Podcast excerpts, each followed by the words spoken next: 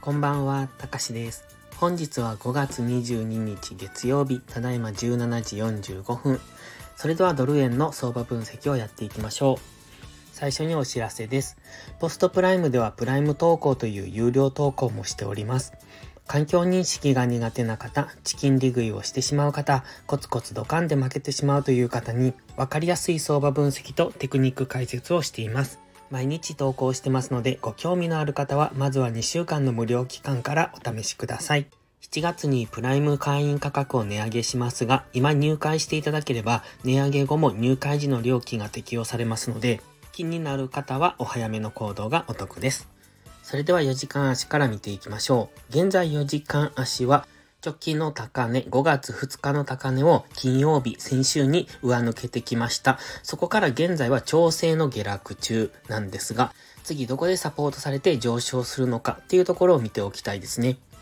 現在4時間足の GMMA まで少し距離がありますので、もう少し、もう一段の下落ですね、は考えておきたい。今は直近の上昇に当てたフィボナッチリトレースメントの23.6%で、本日、昨日と反発はしてきております。ただし、1時間足の画像を見ていただければわかりますが、現在 GMMA の青帯の下に潜り込んできているんですね。ですので、上値が重くなってきている。というところで、ここからもう一段の下落。っていうところも考えておきたいんですが、1時間足で下落したとしても、次すぐに4時間足の GMMA がサポートに入ってきますので、やはり今はちょっと値動きが難しくなりそうなところ、もし下落を狙うのであれば直近の高値の138.7付近まで上昇してからのダブルトップをイメージしての下落を狙っていくのがいいと思いますし、逆に本日の高値を抜けたらそこからは一旦上昇を考える方がいいと思います。かといって本日の安値を抜けたところで下落を狙っていいのかっていうと、そういうイメージではなく、先ほど言いましたように、すぐ下、本日の安値のすぐ下には4時間足の GMMA が通ってますので、やはり反発しやすいところなんですね。ですので、売るのなら高いところから、買うのなら下がったところから、ということで、買うのなら1時間足の GMMA に乗せてから、売るのなら直近の高値まで上昇するのを待ってからというところでしょうか。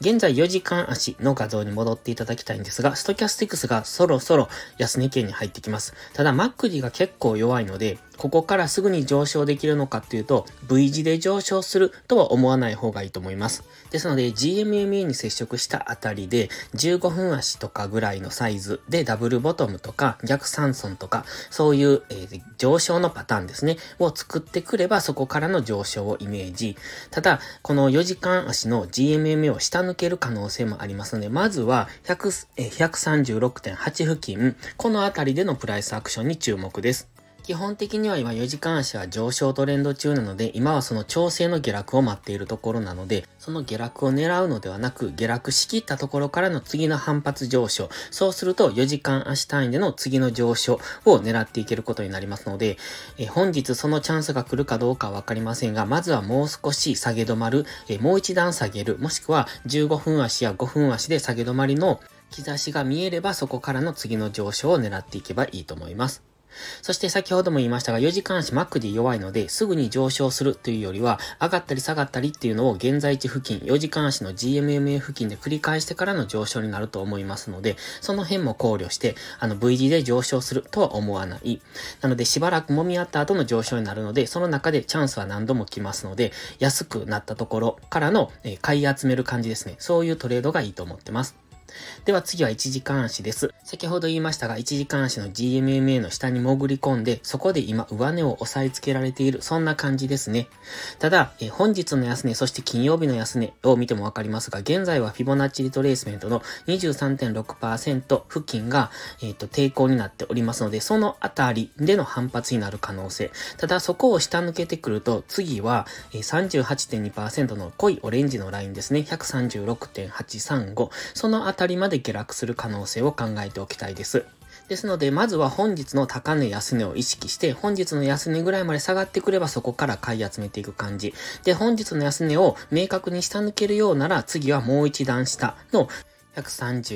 6.8ぐらいのところでのプライスアクションに注目しておきたい。そこで下げ止まるのであれば、そこからの次の4時間足単位での上昇というところを見ておくのがいいと思います。基本的には下落を狙うんじゃなくって、下げ止まったところからの上昇を狙っていく。4時間足の、えっ、ー、と、今、GMMA は上向きですし、日足の GMMA も上向きなんですね。ただ、日足の GMMA までは乖離があるので、そこまで戻す可能性もあるんですが、今、1時間足のこの下落トレンド、金曜日からじりじりと下げてきてますよね。このトレンドを崩すような動きをしてくれば、次4時間足の上昇トレンドに戻っていきますので、まずは1時間足のこの小さな下落トレンドを崩してこれるかどうかっていうところに注目。1時間足のストキャスティクスは高値圏からデッドクロスしてきてますので、これが下げ切るぐらいまでは待ってもいいのかなという、そういう印象を受けますね。その頃に4時間足のストキャスティクスも安値圏まで入ってくるような印象を受けますので、1時間足、まずは1時間足のストキャスティクスが安値圏に下げ切るのを待って、